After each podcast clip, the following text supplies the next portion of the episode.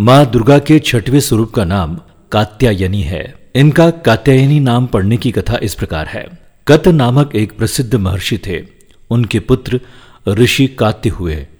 इन्हीं कात्य के गोत्र में विश्व प्रसिद्ध महर्षि कात्यायन उत्पन्न हुए थे। उन्होंने भगवती परम्बा की उपासना करते हुए बहुत वर्षों तक बड़ी कठिन तपस्या की थी। उनकी इच्छा थी कि माँ भगवती उनके घर पुत्री के रूप में जन्म ले। माँ भगवती ने उनकी ये प्रार्थना स्वीकार कर ली। कुछ काल पश्चात जब दानव महिषासुर का अत्याचार पृथ्वी पर बहुत बढ़ गया, तब भगवान ब्रह्मा, विष्णु, महेश तीनों ने अपने अपने तेज का अंश देकर महिषासुर के विनाश के लिए एक देवी को उत्पन्न किया। महर्षि कात्यायन ने सर्वप्रथम इनकी पूजा की। इसी कारण ये कात्यायनी कहलाई।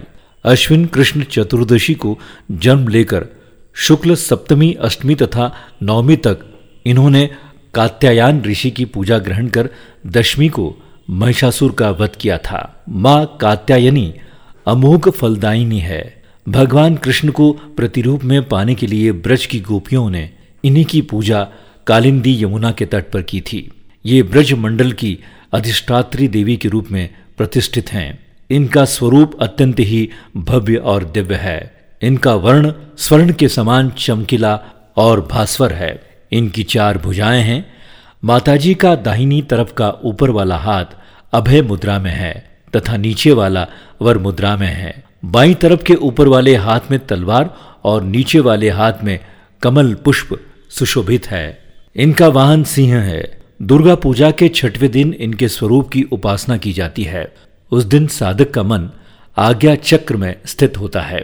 योग साधना में इस आज्ञा चक्र का अत्यंत महत्वपूर्ण स्थान है। इस चक्र में स्थित मन वाला साधक माँ कात्यायनी के चरणों में अपना सर्वस्व निवेदित कर देता है। परिपूर्ण आत्मदान करने वाले ऐसे भक्त को सहज भाव से माँ कात्यायनी के दर्शन प्राप्त हो जाते हैं।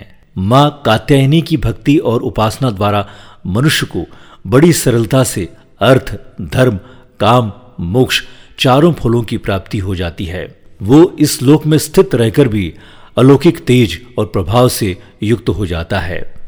उसके रोग, शोक, संताप, भय आदि सर्वथा विनष्ट हो जाते हैं। जन्म जन्मांतर के पापों को विनष्ट करने के लिए माँ की उपासना से अधिक सुगम और सरल मार्ग दूसरा नहीं है।